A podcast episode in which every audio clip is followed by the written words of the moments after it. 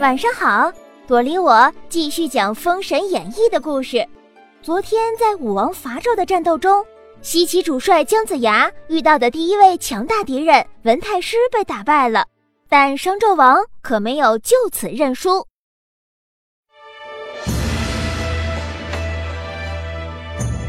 文太师被雷火烧死的消息很快就传到了朝歌，纣王非常生气。发誓一定要把姜子牙除掉，为文太师报仇，一雪前耻。当下就命三山关总兵邓九公挂帅征伐西岐。邓九公为人正直，一向看不惯纣王的所作所为。可是作为商朝的忠臣，他有义务在国家出现危机时挺身而出。邓九公正准备出发时，矮个子的土行孙。拿着申公豹的推荐信来到了军中，土行孙身材矮小，但本领高强，擅长遁地术，可日行千里。邓九公本来就不喜欢申公豹，再加上土行孙又矮又丑，看了让人讨厌。邓九公打从心里瞧不起他，都不用正眼瞧他。可是又碍于不想得罪申公豹。便胡乱任命他为五军都粮使。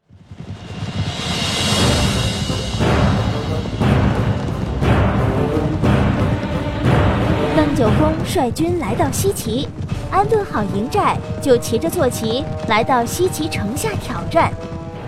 首先与邓九公交战的是黄飞虎，两人战了数十回合，打成了平手。正在激战中。邓九公被哪吒用乾坤圈偷袭打伤，邓九公回营后，他的女儿单玉前来为父报仇。没几个回合，单玉也受了重伤，一时间商营群龙无首，一片混乱。正在这时，恰逢土行孙督粮草到营，见邓九公父女伤势不轻，忙取出金丹为二人敷上。没想到这金丹非常有效，敷上就止住了疼。邓九公大喜，土行孙趁机说：“如果大人派我出战，我一定能取胜。”邓九公听了这话，结合土行孙的表现，这才决定封他为先行官，带兵上阵。土行孙当即率领手下兵马，一口气杀向西岐城下。厉声喝叫：“哪吒出战！”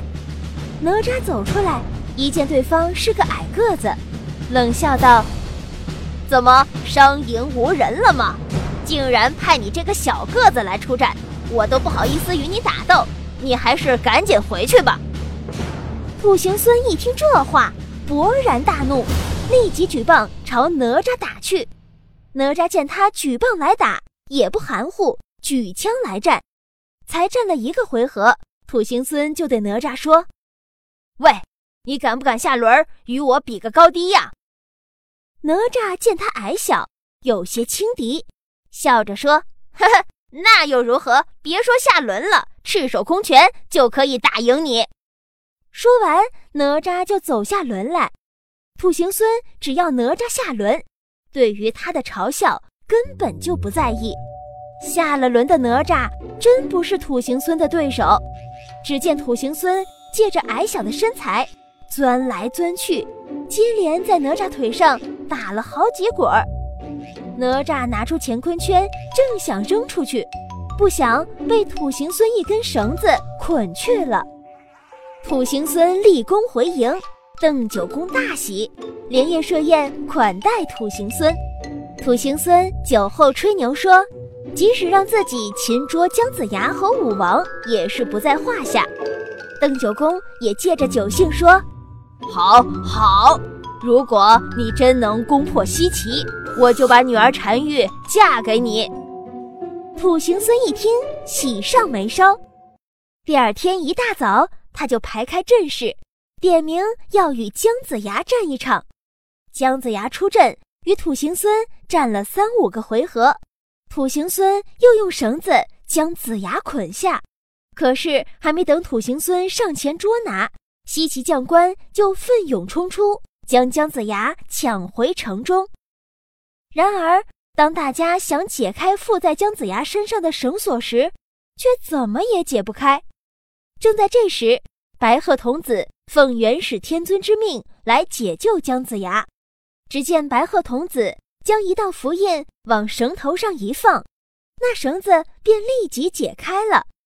姜子牙认出这绳子是之前帮忙破十绝阵的巨流孙的捆仙绳，心头疑惑。怎么这根绳子会跑到土行孙的手里？话说土行孙立功心切，只等事成之后做邓九公的乘龙快婿呢，便决定在当晚来个出其不意，进城后刺杀武王。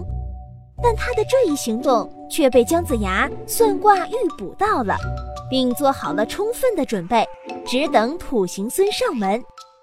夜晚，土行孙从地下钻进了西岐城，潜入姜子牙相府，却见这里防守森严，无从下手。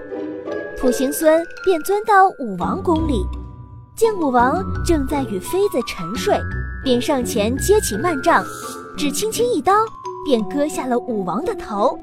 他把武王的头朝床下一扔，便钻进了宫女的被窝。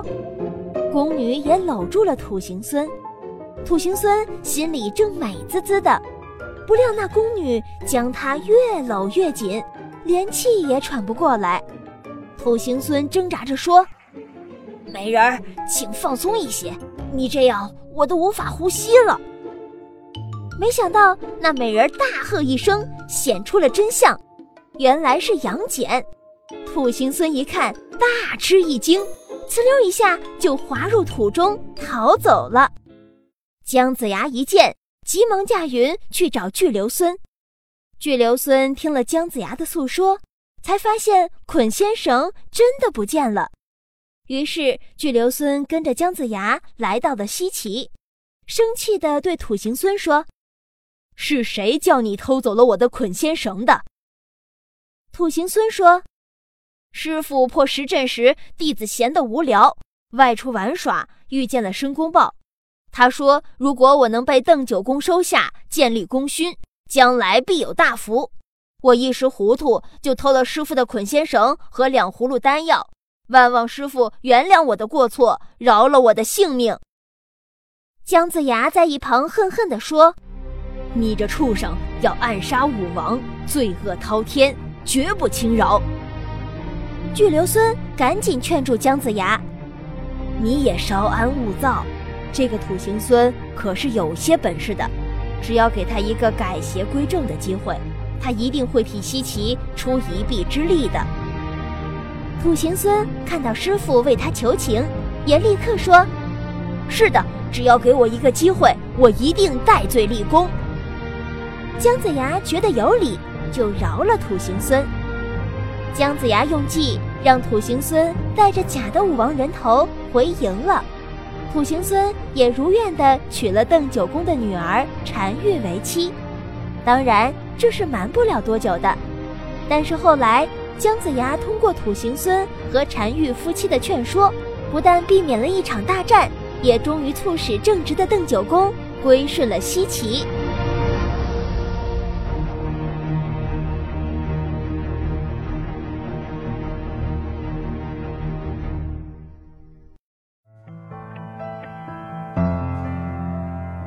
这武王伐纣果然是人心所向，刚正不阿的邓九公归顺了西岐，纣王恐怕要被气吐血了。接下来他又有什么招来面对姜子牙呢？明天继续讲故事，早点睡吧，晚安。